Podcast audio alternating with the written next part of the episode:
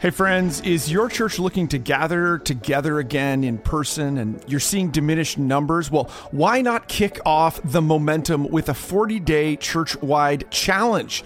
The team over at Red Letter Challenge have become the 40 day church challenge experts. Not only will this amazing 40 day church series, it's not just that, but it's also daily unique challenges to give really everyone in your church, get them on the same page. It's fun, it's an amazing time, and many people are taking steps towards Jesus. You know, we've seen time and again that these challenges have seen increased attendance on the weekends, increased uh, attendance in groups, increased engagement. You should be doing a 40 day challenge. They have not only their core uh, normal first challenge called the Red Letter Challenge, but they've also launched a brand new one called the Being Challenge. More great news. If you're a pastor and you haven't seen any of this yet, they'll mail you a free workbook and absolutely no strings attached so you can get ready to run a new challenge this fall. What you can get all this information at redletterchallenge.com forward slash church or by emailing hello at redletterchallenge.com. Many churches are gearing up for a fall kickoff. Now's the time for you to jump in redletterchallenge.com forward slash church or email hello at redletterchallenge.com. Are you looking for practical ministry help to inform and inspire your leadership? Do you have a sinking feeling that your ministry training didn't prepare you for the real world? Hey, you're not alone. Join thousands of other leaders in pursuit of stuff you wish they taught in seminary. Welcome to the Unseminary Podcast, presented by CDF Capital, helping churches grow. Visit them at cdf.capital forward slash unseminary. Well, hey, friends, welcome to the Unseminary Podcast. So glad that you have decided to tune in. I'm super excited for today's episode. Uh, you know, every week we bring you a leader uh, who is serving in the local church to really help you and inspire you. And today is going to be no exception. Super excited to have Pete Briscoe with us. He served for, uh, I think, over three decades at, or close to three decades at Bent Tree Bible Fellowship. Fantastic church. Uh, Pete, welcome to the show. So glad you're here. Thanks, Rich. It's a joy to be here. Thanks for having this me. Will be, uh, this is going to be great. So you were uh, you were on the team there, leading the team for nearly three decades. Uh, a fantastic church, and but now you've kind of pivoted in life, and you're serving local church leaders uh, or leaders in general, both business and and church leaders. Uh, tell us a bit about that story. Tell us a bit about that transition. yeah, pivoted a little doesn't quite cover it. yes, yes. it was a um, as a former basketball player, it was a major pivot. Um, it was one of those pivots where you just kind of keep going around and around in a circle for a while. But nice. Uh, yeah, so so real quick story. I'm uh, I'm 28 years old. Uh, Libby and I uh, leave uh, Milwaukee, Wisconsin, where I grew up, and we drive mm-hmm. to Dallas, Texas, where um, we go to lead Bent Tree Bible Fellowship.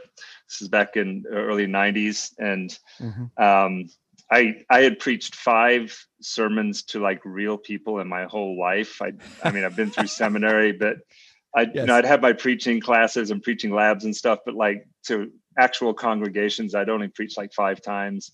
Yes. Um, to adults, um, and so I was just so green. Um, yeah we were uh, on the very northern edge of the uh, development, the physical mm-hmm. development of Dallas at that time. Mm-hmm. And so um, it was the kind of situation where if you if you preached the word faithfully and you took care of people and loved them, uh, you were going to grow because the community was just growing so fast. And and that's what happened. Mm-hmm. We grew, mm-hmm.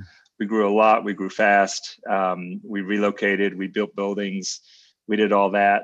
And um, and just had an, an absolutely beautiful time there. Uh, we were there mm. 28 and a half years and you know 26 of them were awesome two and a half of them were pretty tough and um and at the end i i had realized that i was kind of going through some cycles personally um, mm. where i mm. would I would be doing really, really well. Um, it was usually when we were building something, either mm. something physically, building a building or building a complex or something like that, or we were building a ministry or we were building something internationally. Um, mm. I kind of have a builder personality. And so I would really get energized during those seasons. And then times when it was just kind of settling in and um, just doing normal ministry, everyday mm-hmm. ministry, mm-hmm. Um, I would find myself getting um, antsy and impatient and bored, candidly, mm. um, and and then I would just start to struggle internally. Um, I was generally isolated. I didn't really have many friends. Um, mm. I had friends, but um, I kind of chose to tell them what I chose to tell them. Um, I had an excellent elder board, and they held me accountable. Um, mm-hmm. But I, you know, you you share ninety five percent of what's going on. You don't always share the last five percent, and mm. um, and I I just I started to spiral. but then something new would come along, and and mm. I would mm. get fired up again, and off we mm. go. You know, and so what what happened was these the highs kind of got higher and the lows kind of got lower. Um, mm, interesting. To the at the at the end there, I was just in a really really bad place, um, mm. And I I I just needed to get some help. I needed to talk to, to talk to somebody, and so uh, the board was great to give me a leave of absence to go and sort through what was going on. I shared everything that was going on with them, and um, one of the questions I had to ask while I was uh, in that leave of absence was, can I can I do this role and be a healthy person at the same time? Mm. And I know I know a lot of people can.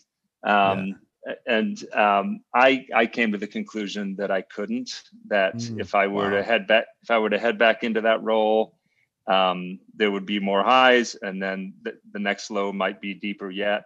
And right um, and I I really felt like I was already kind of on the edge of a precipice, and so Libby and I made the decision to to walk away, uh, which was an incredibly difficult decision. It was oh, um, mon- months and months of discussion and prayer, and um, and it was hard because um, I think the church. I'm, I'm pretty sure the church was pretty ready for me just to come back and get back to work and Right. So I think it was a bit of a surprise for the body. Uh, I know it was a surprise for the body, and, um, and it was it was just hard. And so, um, yeah, we um, we decided to to go ahead and leave. And hmm. Uh, then then the question, and I, I don't know if if most pastors ever have this conversation, but Libby and I had it a number of times over the years where we talked about when I was no longer the senior pastor, would we stay in the church or would we right get out of Dodge, right? Because there's right. you know there's two schools of thoughts on that.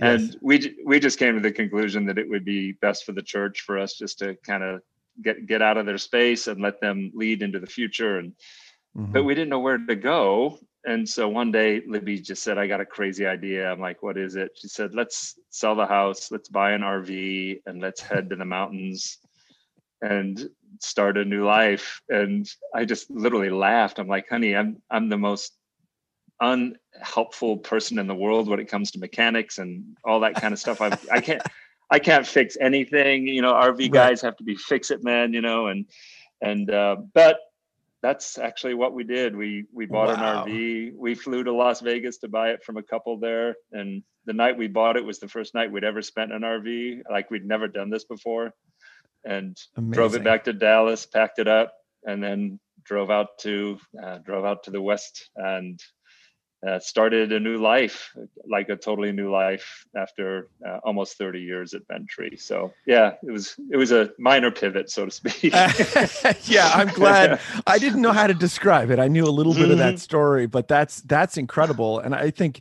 You know, I'm looking forward to kind of pull, pulling, you know, that apart and hearing more and mm-hmm. helping leaders. You know, I think there's so many of us as we serve in the local church. We often think, well, what what will it look like when we're no longer doing this kind of what is that next yep. thing and uh, I think you prov- you you know paint a pretty vivid picture of what you know what you've done. So now, how long have you been on the road? We got connected because of a mutual friend, and they said, "Well, do you know what Pete's up to?" And I said, "No, I I I don't actually know." And then she explained this. I'm like, "Wow, I got to talk to Pete." So how long? How you know how long have you been kind of been on the road and, and in this new life of serving leaders? What's that look like? Yeah we, we've been on the road almost two years now which is Amazing. just it's crazy. Um, it's awesome not having property taxes. We love that part. Um, but we we literally drive last year we drove uh, we started in tucson we were there for the winter um, out in the desert. And then we drove north and went through utah went to the five national parks there, and then up to Yellowstone, wow. and then up to Glacier National Park in Montana, and all the way around through Washington and Oregon down the coast, and then back. Went to I think ten national parks, and huh. and we would park outside. We would park outside them, and we would work all day. My wife Libby has started a, a coaching uh, business too, and and um, we'd work all day, and then we'd drive into the parks in the evening and watch the sunset and see the animals, and and uh, it was just such a it was such a change from my hmm. previous life, which was literally scheduled to the minute, you know, just right. day after day, week after week, year after year, and all of a sudden, um, you know, we we had to re redesign ourselves because I mean, you mm-hmm. got to pay the bills. We we'd reduced our bills drastically by by living in a house on wheels, but um, still have to pay them, and so we had to figure out what we were going to do next. We're still pretty hmm. young, and we weren't retiring; we were just shifting, and so. Hmm. yeah, it's been about two years, and um, and I'm having a blast. It's really fun. And there's still lots of road ahead of you. You still are looking forward to doing this. Yeah, absolutely. We uh, we have no end in sight. We oh, we great. we figure we figure we'll land somewhere at some point. And part of the idea of the RV is driving around to see where we'd like to settle, and haven't totally. haven't figured that out yet. So. Yeah, it's amazing. You know, one of the things that's uh, that only folks that serve in the local church get is you are so fixed into a usually a particular location and even into the schedule. So you know what you know what is the third sunday in july of 2022 most a lot of church leaders know exactly what that date is which means mm-hmm. that their life does have a have a certain permanence to it. I think that's pretty amazing. So now you're uh, you're out serving leaders now um, both mm-hmm. in the church and marketplace leaders. What kind of work are you doing? I'd love to kind of dive into that. What are you learning in that process? Yeah so um, basically I, I, work with two groups of people i work with uh, lead pastors and then mm-hmm. i work with business leaders and business owners so executives mm-hmm. and business owners and then i do the same thing with both of them um, mm. which is two things i do self-care and then i do communications so mm. for preacher for pastors it's preaching for business leaders it's it's communicating to groups um, mm-hmm. and then on the self-care side um, which is i just really love this piece uh, mm. I think I, um, I, I worked with so many business leaders at Bent Tree over the years. It's in far north Dallas. It's full of just fascinating kind of maverick entrepreneurial kind of people, mm-hmm. and I just I love working with folks like that. Um, I realize that they're just really normal people, usually mm-hmm. just kind of extraordinarily gifted in business, and so they get really successful. But mm-hmm. um, what I've discovered is there's a difference between um, there's a difference between the kind of engineering of success and the art of fulfillment right it, it's like mm. um, success is almost a science in the business community it kind of is in the church community a lot of times too mm. but mm-hmm. you know there are certain things you do and if you do them right. effectively and well and the lord blesses it you know it tends to work and um, right.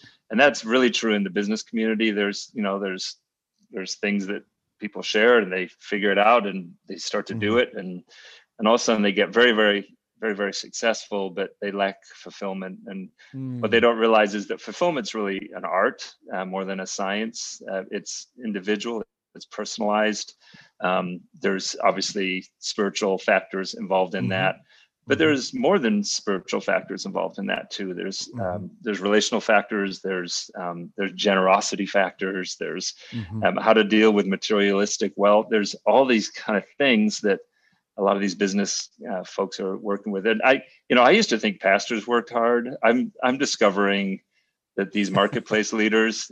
I mean, I'm just blown away at how hard they work and how many hours they work and how much they're on the road and mm-hmm. and so work life balance is a real challenge for them. So I try to help them with that too. Yeah, I just recently had a, a good friend of mine who is a, a marketplace leader who, you know, by all intents and purposes has been successful. Like, kind of by all the measures you would say, you know, they are well respected mm-hmm. in the industry. They've made piles of money. They have multiple homes, all that stuff. And I was super impressed. They just recently uh, were taking an entire week to really ask this kind of from success to significance question. You know, we're we're really wrestling mm-hmm. down that and um, you know, I'm I was super honored. He kind of let me in a little bit on that process and was asking me to reflect on him a little bit and had, you know, which I, which was a, it was a real, um, you know, it felt real privilege to be a part of that conversation. When you yeah. are engaging with someone on the self care side, what, what is that? What would be the kind of common patterns you find yourself coaching people in as you're helping leaders again, whether they're in the marketplace or in, you know, ministry? How are you helping them wrestle through the self care kind of questions? What's that look like? Yeah. So, um, what I'll do pragmatically is I'll sure. I'll go in and I'll um, with the church leaders I'll spend one day with the business leaders I'll spend two days full days and I've got a whole a whole process where I walk through um, kind of what what their life looks like now what's working what's not what's broken what's stuck uh, what mm. needs to change what needs to go what needs to stay um, and then spend quite a bit of time just dreaming about the future with them mm. and mm. Um, asking them what do you want your life really to be like. You've, you know, right. you have this life now, you don't like it, even though it's working mm-hmm. on the surface, you don't like it. What actually do you want it to look like? And I, I force them to really drill down to what that looks like. And then we start to put together kind of a life plan to help them get there. I, I see similar things with pastors where, um, you know, you just mentioned a few minutes ago, for a lot of us in pastoral ministry, we don't really think about what comes next. We just kind of assume right. we'll be in ministry our whole lives. yes. um, and the fact of the matter is, at some point, you're going to be done. Um, yep. Hopefully, it'll be a voluntary thing, right? Yes. You, you, get to you'll get to choose that, and yeah. but you'll be finished. And people are living longer. My my mom and dad are 90 and 85 years old. Mm-hmm. Mm-hmm. Um, they've been empty nesters for over 40 years. Right. I mean, think about that. So, and they've been. My my dad retired from pastoral ministry when he was seventy. He's he's he retired at seventy, and wow. he's had twenty years since then. To, yes. Right. Yes. so it's like there's just we're living longer. There's just a lot of life, and we don't really necessarily plan for that. And for mm. pastors, a lot of times it gets a little more convoluted because we're struggling with what we sense a call from Christ mm-hmm. To continue to do ministry, but then uh, maybe there's a longing to be free to do something different, and there's confusion that comes with that. And so, um, a lot of it's just sort, helping helping leaders sort through those mm. those conflicts, um, those internal conflicts, and those struggles that they're grappling with, and and help them put together a plan for the future. I I was taught fairly early on as our church was growing um, that during the growing years, a lot of times we think of the church as our macro ministry, but then many of us who are kind of entrepreneurial, we kind of want to do something else on the side. There's something else that right. grabs our attention, and that so we start kind of a micro ministry. I I did a media ministry with my parents for 15 years, and so that was kind of uh, my thing that I did. Um, but then what can happen over time if your church is open to this um, is you can start to move towards that other thing becoming your macro ministry. It usually is more broad, um, yep. has a farther reach, and and then the the church becomes your micro ministry. You obviously have to have a great team around you and a, and a leadership team that's willing to do that.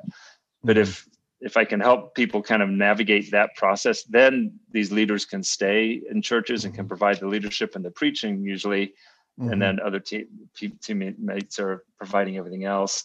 Um, and that that's a way to keep leaders mm-hmm. in ministry, in pastoral ministry, longer term.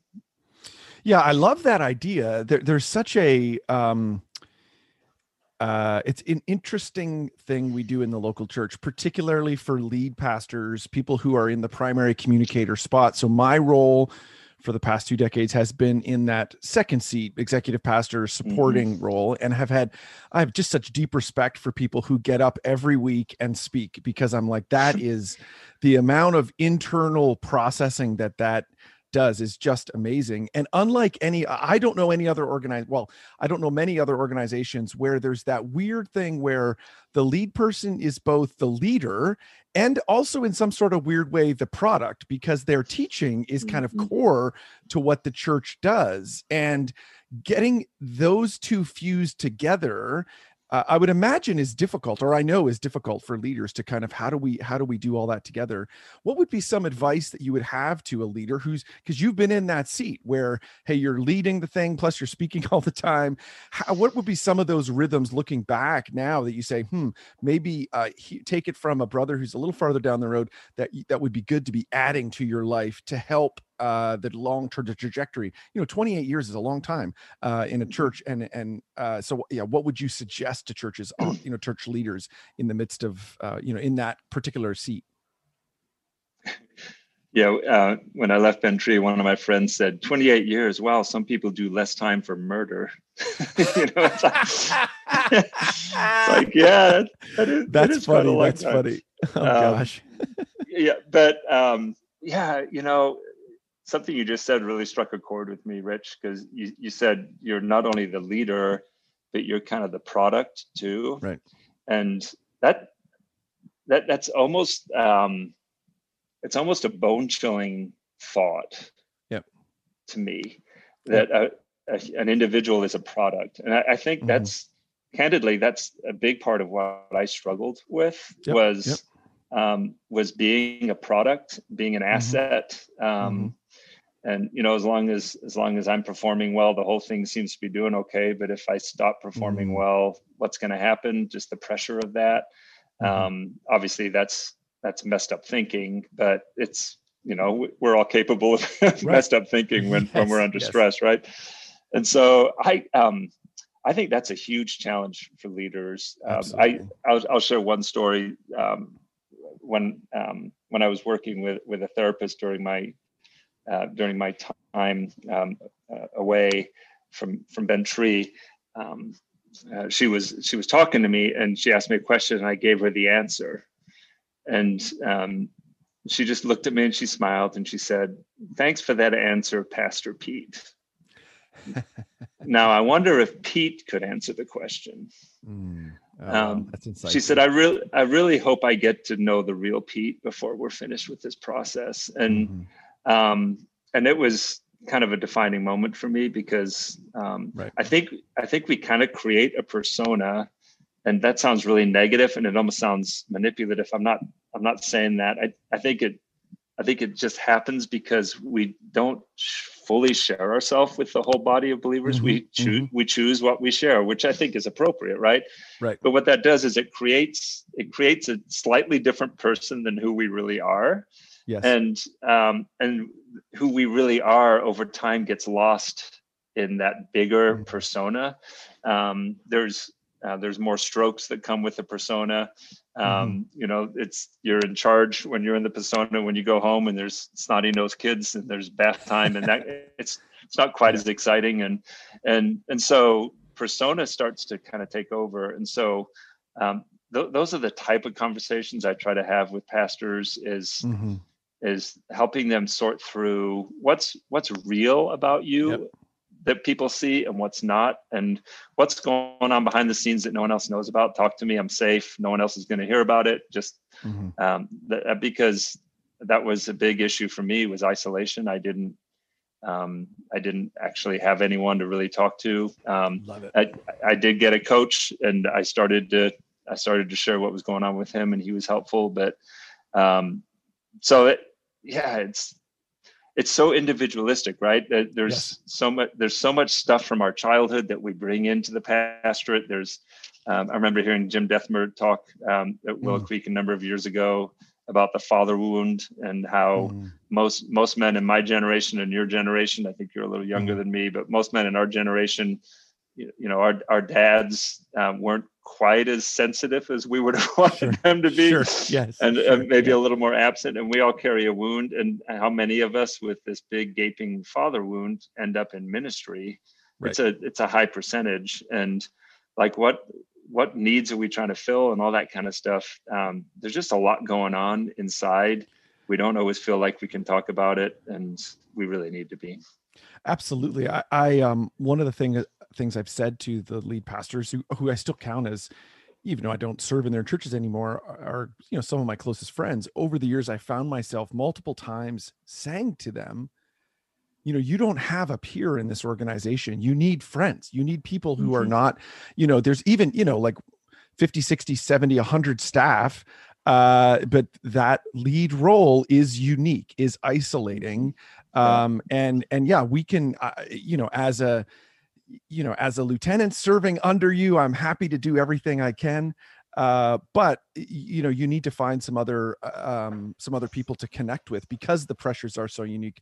I, I love that even you're providing you know a version of that being able to be a sounding board with someone who's been there before i just think that's amazing and i could see that as just hugely valuable to so many particularly to folks in that that spe- space what about on the other side pivoting to the kind of preaching p- mm-hmm. portion mm-hmm. of uh you know providing uh, support to to leaders or communication if it's in marketplace what does that look like and how do you how what is that how are you doing that from an rv you know how what is that uh, you know how's that looking how what does that look like isn't it crazy? I just sometimes I such a crazy myself. world. it is a crazy world. Um, and I actually, you know, I, I picked a pretty good year to do it with everything kind of shutting true, down true, with, yes. COVID. You know, everyone was kind of getting online. It's like it felt kind of normal for people. But uh, mm-hmm. so basically, um, when when I went to seminary, I did a preaching course, and Reverend Olson, this is at Trinity Seminary in Mm-hmm. Illinois. Mm-hmm. Uh, Reverend Olson was my preaching prophet. He was a, just a very kind old pastoral guy, and mm-hmm. he wasn't an academic. He was a pastor, and and um, and he would have us preach in a preaching lab and videotape us. And this is back when they were VHS tapes. Yes. And then we would sit down with him, and he'd put it in the in the cassette, and he'd push play, and he'd force us to watch it with him, and then he would yep. point things out that we did well, and just coaching basically with with game game tape. Mm-hmm. And um, and I remember I remember one time getting through an entire message with him, and he and he paused he paused it at the end, and he said, "Well, Pete, that was a good sermon, but it was the wrong text." Mm. And I said, "What do you mean?" And he goes, "Well, yeah. it was biblical, but it wasn't this text. This text is saying something different than what you preach. I can think of two or three other passages that your sermon would fit great." But this text is saying something different. What is and he and he started to train me about how incredibly important it is to look at every pericope and uh, seek seek what is really there. I mean all scriptures god breathed every single paragraph is there for a reason. There's something powerful in it for a people. Mm. and he taught me how to preach that text whatever it was that i was preaching that sunday. In, in that process he taught me a lot of other stuff too but in that process mm I, I learned to fall in love with this idea of sitting down with a with a mentor and watching my sermons and getting input right? So when i was at Tree, i started to train young pastors on our team. Uh, we had a teaching team by the time i left. We mm-hmm. would i would do this with them.